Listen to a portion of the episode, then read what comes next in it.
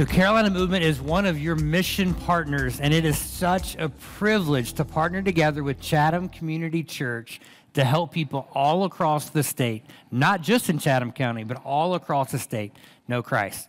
Now, let me share a couple things that, that I'm passionate about outside of just my family. One is North Carolina. I love North Carolina. I am born and raised, probably one of the few. How many of you are born and raised here in North Carolina? All right, so one of the few, okay? And so, amen, sister. All right. So I was born in Reidsville, North Carolina, uh, which is just north of Greensboro. And now, small town, so if you wanted to go to a, to a sit down restaurant, you wanted to go on a date, you were going to have to drive to Greensboro. Uh, my parents were divorced. And so my dad lived in Durham, so I made a lot of trips up to the Triangle before I knew I was going to live here in the Triangle. Uh, and then my senior year, I got accepted to NC State. Go Pack! Any any Wolfpack fans in the house? Okay, I see you, girl. All right, so got accepted to NC State, and man, just fell in love with this area. Fell in love with the Triangle. I went to seminary in Wake Forest. Uh, first church I worked at was actually in Mocksville, which is the other side of Winston Salem right? And so I would drive back and forth every weekend as a as a road road youth pastor every single weekend. And then I finally got a job here in Cary, which is not too far from here. Um, and then I met a girl from Chapel Hill, Jen Fulcher from Chapel Hill, and she had just come back from UNC Charlotte, where she had graduated, and we met and got married, settled down in Apex and her in laws live right down the road in Pittsboro. So, as you can see, and we grew up good. I go on to vacation, right? One of the beautiful things about North Carolina is you got the beach and the mountains, right? And so every every summer we're at the beach, and then we're at the at the mountains every fall, seeing those leaves turn. And so God has just given me a, a, an incredible call and love for this state. And, and so over the last few years, really started to wrestle Okay, I, I really truly believe that God is calling my family and I as missionaries to North Carolina. And, and what does that look like? The second thing that I love is the local church. I love the local church. I believe the local church is God's plan A to help people know Jesus Christ. Jesus said, I will build my what? Church, not my nonprofit, not my community center. He said, I will build my church that he gave the church a mission, and we're going to talk about that. However, when you think about the local church in North Carolina, the reality is the local church in North Carolina is not doing so good. I have a saying that I like to say that facts are friends. Everybody say it with me. Facts are friends. So we don't, we don't do ourselves any favors, right, by burying ourselves in, in, in, the sand and pretending like everything is wonderful. And so I just want to share a few facts that I think are very important to help us be able to see Jesus build his church here in North Carolina. Number one, less than 18% of people in America, including North Carolina, go to church on Sundays. So North Carolina has a population of over 10 million people and growing if 82% of people in North Carolina are somewhere other than a local church this morning, that means that there's well over 8 million people who are not at church this Sunday morning. Number two, church attendance in America is declining. Every major study shows that church attendance in America has declined over the last 50 years. David Olson states in his book, The American Church in Crisis, that every state in the continental U.S., including North Carolina, has experienced a decrease in church attendance. Fact number three there are fewer churches per person than ever before. Fewer churches per person. In 1900, there were 27 churches for every 10,000 people. In 1950, there were 17 churches for every 10,000 people. By 1996, there were only 11 churches for every 10,000 people. In other words, the population has exploded, but the number of churches has not kept up with the growth of the population. Finally, number four, existing churches are more and more less effective, less and less effective. In 1950, the average church of 100 people saw five and a half people follow Jesus in baptism per year. However, by 2011, the average church of 100 people were only seeing two people follow Jesus in baptism. In 2018, baptisms hit their lowest level in 74 years. In 2019, more than half of churches in North Carolina saw zero baptisms. And before the pandemic in 2020, the number of baptisms in North Carolina was down 50% over the previous year. So let me just let me sum it up for you. Less than 18% of people go to church. Church attendance is declining. There are fewer churches, and the churches that we do have are reaching less people than ever before. So, this is not my opinion. These are the facts. This is the state of the church here in North Carolina. So, let's go to the words of Jesus. Matthew 16, 18. Jesus said, I will build my church, and the gates of hell will not prevail against it. So, how do we reconcile the reality, the current state of the church in North Carolina with the promise, the words of Jesus? Is Jesus, was he mistaken? What's going on? Well, let's zoom out. I, I love what Brian was saying about the, the church is bigger than North Carolina. The church is bigger than America. We serve a global God who's, who is building a global church. The reality is the church around the world is exploding. The church of Jesus is exploding around the world. It's growing like crazy in places like Africa, Asia, and South America. By 2050, the global Christian population is expected to reach 3 billion people. That's billion with a B. That's a lot of followers of Jesus around the world. So, Jesus is building his church. There are more Christians alive today than any other time in history. So, what is going on here in America? What is going on here in North Carolina? Well, that's what I want to talk about this morning. And we're going to spend our time looking at the words of Jesus. I think more, some of the most important words of Jesus in all of the scriptures. So, would you join me as we pray and we ask God through his Holy Spirit to give us wisdom of how we can be faithful servants and we can serve him well as his local church here in Chatham, North Carolina. Heavenly Father, thank you God, thank you for your word. Thank you for your son Jesus, who brings salvation to all who call on him. God, who, whose death on the cross, God, his shed blood and, and his resurrection brings life, life to the full for all who place their faith in him. Father, would you open our eyes to, to understand your word? God, would you open our ears to hear your word? Would you open our hearts to receive your word? God, would you help us to work together as brothers and sisters in Christ to help our community and our state know the salvation that is offered in Christ. So in Jesus' name we pray. Amen. All right, so we're going to look at three great statements by Jesus. Three great statements by Jesus. All right, the first one, the first great statement of Jesus is the Great Commission. How many of you have heard of the Great Commission? Some of Jesus' final words, Matthew 28, I'm going to read them to you. Jesus said, Therefore, go and make disciples of all nations, baptizing them in the name of the Father and of the Son and of the Holy Spirit, and teaching them to obey everything I have commanded you. And surely I am with you always to the very end of the age. So if the age ain't ended, Jesus ain't gone. So he's still with us. That's good news right? The presence of Jesus Christ is still with us. He has not abandoned us, He has not left us, and He never will. So these are the last words of Jesus before He ascends into heaven, and He gives the church a mission. See, there's a lot of churches over the years can have something called mission drift, where we start doing things that are good things, but that are secondary things to the mission of Jesus. And so, you know, we all of our churches have, you know, different mission statements. You know, for at Point Church, it's uh, pointing people to Jesus. But the reality is that's just like a cute way to repackage and rephrase the Great Commission. Because we all, all churches of Jesus have the same mission, the Great Commission. All right? And it's called a commission because we do it together. The Great Commission to go and make disciples of Jesus. So, First thing we see is that if we are going to be the church of Jesus, we must go. We must go. If we're going to be the church of Jesus, we must go. All right, second, great teaching of Jesus, the great commandment. You guys heard this, the great commandment. Jesus was asked, right? Teacher, what is the greatest commandment? Let's read what he says. One of the teachers of the law came and heard them debating, noticing that Jesus had given them a good answer. He asked them, Of all the commandments, which is the most important?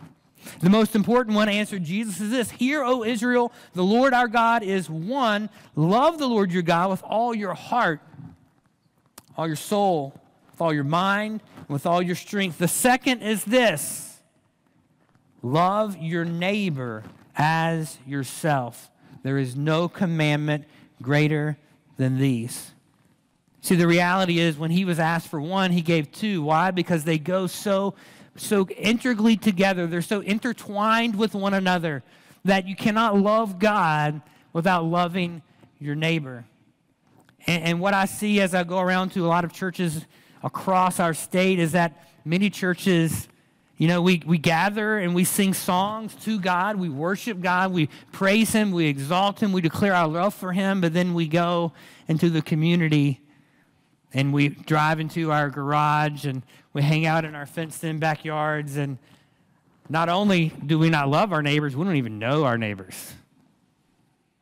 If we're going to be the church of Jesus, then we must love. We must go and we must love. However, there's one final great statement that has been called the great omission of the church here in America. And I believe this is the missing ingredient for us being able to actually reach our counties, our state, and our country. And it's called the Great Collaboration. John 17, one of my favorite chapters in the Bible, Jesus' longest recorded prayer in Scripture. Jesus, it's, it, he's getting ready to, to go to the cross, and he prays this prayer where he prays for himself he prays for his disciples. And then, in the one place in the scriptures, Jesus prays for us. He prays for all those who would believe in him through their message, which is me and is you. And I want you to listen to what Jesus prays. He could have prayed anything, right? I mean, he's Jesus. He could have prayed for anything. So, what does he pray for us as his followers in North Carolina 2022? Let's read his words. John 17, starting in verse 20, says, My prayer is not for them alone. I pray also for those who will believe in me through their message, that all of them may be one. Father, just as you are in me and I am in you, may they also be in us, so that the world may believe that you have sent me. I have given them the glory you have gave me, that they may be one as we are one, I in them and you in me, so that the world, so that they may be brought to complete unity. Then the world will know that you sent me and have loved them even as you have loved me. So this prayer of Jesus is directly for us, for all who would believe. And Jesus prayed one simple thing. He prayed that we would be one. Jesus prayed that we would be one. Jesus prayed that we would be brought to complete unity. Complete unity. Now, I think it's so important to realize who this is for. Is this just for Chatham Community Church? Is this just for Point Church? It's just for Chapel Hill Baptist Church? I mean, no, this is for all of us that we would be one. So, what does it look like for our different churches, our different local churches to be one? What does it look like for us to be brought to complete unity? What does it look like for us to be sister churches, for us to be brothers and sisters in Christ, for us to be family? If you were to take an honest assessment, you were to look at the spiritual landscape, how many people from other churches are you interacting with?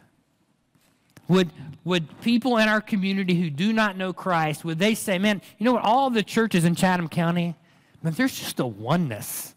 Like, man, they just love each other. They work together. They partner together. They pray for each other. Churches in Chapel Hill, man, they just love each other. I mean, it's crazy.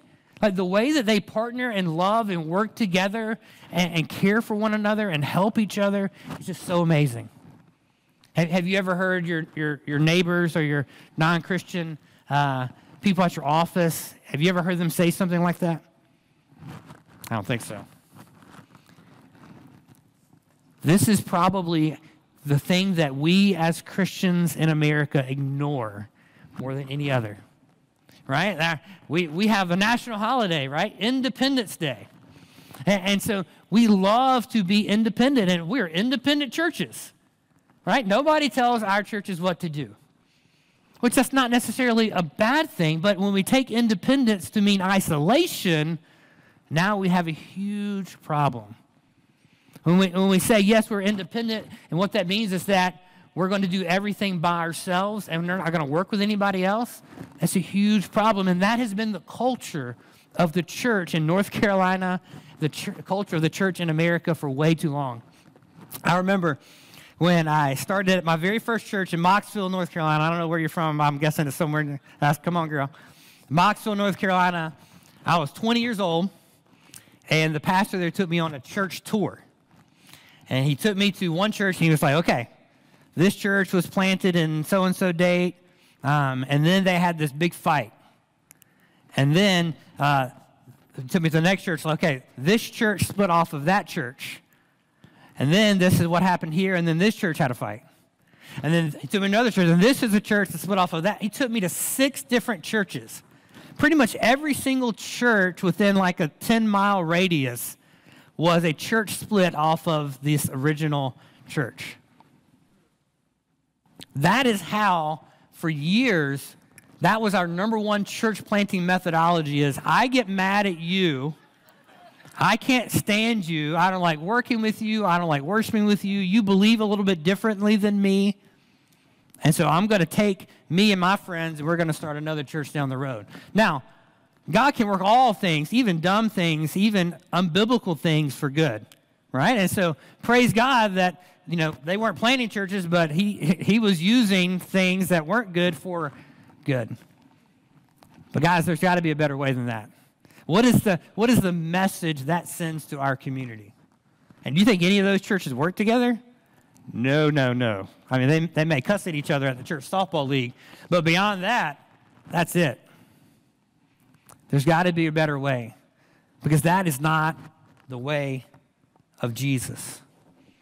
In order to be the church of Jesus, we must work together. In order to be the church of Jesus, in order to reach this county, in order to reach the triangle, in order to reach the state, we must work together. See, one of the things that happened is we started having a, a missional uh, misunderstanding.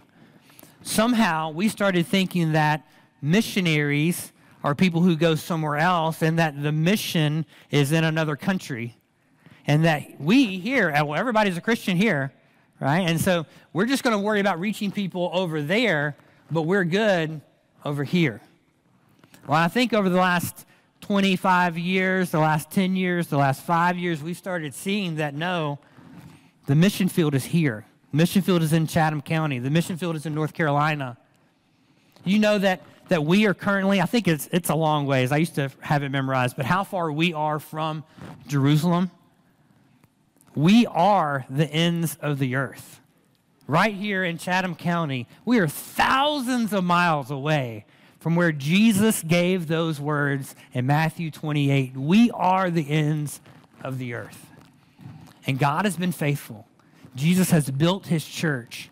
And if we will continue to do things in the way of Jesus, if we will go, we will love, and we will do it together, we can continue to see Jesus build his church here in this county and across our state. Look at this uh, picture. Do we have it up there? This is the Jesus mission that we would go, that we would love, and that we would do it together. And so, our heartbeat at Carolina Movement, my heartbeat as a pastor, is how do we recapture this idea that we are partners, we are sister churches, we are brothers and sisters in Christ. And so, that's really the heartbeat that Carolina Movement was born. Because we believe that churches working together to plant churches is the most effective method of evangelism. Tim Keller says it this way says the only way to increase the number of Christians in a city is to plant thousands of new churches. Thousands of new churches. Let me give you one example. Um, during the pandemic, 2020, January 2020, uh, Waterview Church was planted, and Chatham Community Church, and Point Church, and Mountainside Community Church in Boone partnered together to help resource and fund and support this new church in Lake Norman. And I remember going there on their grand opening. It was in January, it was in the middle of COVID. I, I'm like, this seems like a bad idea. but he had faith. He'd been, he'd been working and he had faith. And it was snowing that day. And I'm like, I'm, I'm like, man, I feel so bad. This guy's going to be a failure. Um, he's worked so hard. And, and by God's grace, it was like 33 degrees and it didn't quite stick. And, and he sent all these postcards. And, and I was sitting in the parking lot. It was raining. I had an umbrella. And I started watching car after car after car after car driving to the parking lot. And this new church didn't die. This church survived and is flourishing they're reaching people like crazy in Lake Norman, people who need to know Jesus. And if it wasn't for your church and Point Church and Mountainside Community Church and other churches who came along and supported them, they would not exist. But because we work together, there is a church reaching people for Christ in Lake Norman. Jesus is building his church because we went we loved, and we did it together. Jason preached at your uh, Pittsboro campus a few weeks ago. You can listen to it online. And man, it is just so encouraging to see how God is moving through Waterview Church and Lake Norman. And so thank you. So let me, let me make sure you hear me say you guys are living this out. And, and we want to continue to think of what are more and more ways we can work together to go and to love people in Chatham County, in the Triangle, and in North Carolina. So, here's my next step for you. Super practical for you, not just for the church, but for you. Are you ready? View people from other churches as teammates instead of competition. View church view people from other churches where you live, your neighbors, as teammates instead of competition. How many of you guys like sports? Any sports fans? All right, so in pretty much every single team sport, what do they wear? A jersey, right? Uniform.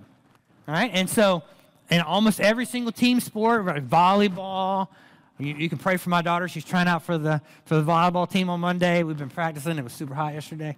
Um, but assuming she makes the team, she's going to get a jersey. And on the front of that jersey, what is, what's it going to have? Name of the team. That's right, name of the team. And on the back of the jersey, what is it going to have? A number, right? And if it's really fancy, it's going to have what? Her last name. If it's really fancy, it's going to have her last name. The name on the front of the jersey is the name of the team. The name of the back and the number represents the player. And for far too long, the church in America the name on the front of the jersey has been Point Church, or Chatham Community Church, or Chapel Hill Baptist Church. And we've had it all backwards. Because the name on the front of the jersey has to be Jesus Christ. That we are on the same team. We're not competition, we're teammates. See, it's so important to understand this because when you're playing, playing basketball, if you see somebody in a different color jersey with a different name on it, right? Then you're playing against them. But if you see somebody with your team's name and your team's colors, then you're going to pass them the ball. You're going to work together and you're going to score and you're going to win. But as long as you don't know who's on your team, you don't know who's your teammates, and you don't know who's the enemy, you will never win. You'll never win. See, we have to get to the point where we view people in our community who are part of other churches as our teammates that we love, that we cheer for, that we're praying for, that we're helping. And the name on the back is the name of our church, not the name on the front. Let me just give you one example. So, uh, every Friday morning, me and three other guys, we get together at Panera Coffee in Apex. If you ever want to find me, you want to track me down, just go to Panera. I got the SIP Club, so I'm like, man, they, they're like paying me money at Panera. And so we're getting coffee, we're studying the Bible, and we're praying for people by name in our life who need to know Christ. And so my friend Jared's been, has been praying for his friend Mark for years. Mark uh, deals with uh, alcohol addiction. He's alcoholic and just really struggling. And we've been praying for him, been praying for him, praying for him. Um, he's just in a really bad place. He's about to lose his job. And guess where he lives? He lives right outside of Lake Norman. I'm not making this up. And so when it came time for that day at Waterview Church in January 2020, my friend Jared invited his friend Mark to meet me that morning at Waterview Church. And Mark brought his fiance, and they came to that church. They found Christ in that church. He overcame his alcohol addiction in that church. They got married by Pastor Jason. He did the premarital counseling. And now they are worshiping Jesus and inviting their friends. And it wasn't at Point Church, it wasn't at Chatham Church, it was at Waterview Church. But guess what? That's a team victory because we're part of Team Jesus, right? And guys, I can promise you, I was celebrating that harder than anybody who got baptized at my church that year because we're on the same team. Let me, uh, let me I'm going to lead us in a prayer, and I just want us to pray the words of Jesus. Pray the words of Jesus over our churches, over our state, and pray that God would help us to shift our minds, shift our mentalities, to see people from other churches as our teammates. Heavenly Father, I pray also for those who would believe in your Son Jesus, that all of them may be one. Father, just as we are in you, God, would we be one together? God, would we view one another as brothers and sisters to be loved instead of enemies and competition? Would you give us wisdom? Would you show us how we can work together instead of against each other to help more people know your son, Jesus? Thank you, Jesus, for your word. Thank you for salvation. In Jesus' name, amen.